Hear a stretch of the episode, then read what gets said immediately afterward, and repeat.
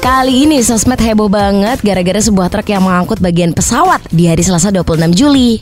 Jadi hal tersebut menyebabkan jalanan di Jalan Raya Parung Bogor mengalami kemacetan parah. Lumayan lucu nih kalau misalnya dengar keterangan dari orang-orang di sekitar. Kenapa pak macet? Oh iya, itu ada truk angkut pesawat. Hah, bingung nggak lu? Ini mungkin ada yang salah masukin cheat nih kayak di game GTA. Kok tiba-tiba ada pesawat diangkut sama truk sih? Bukan gitu.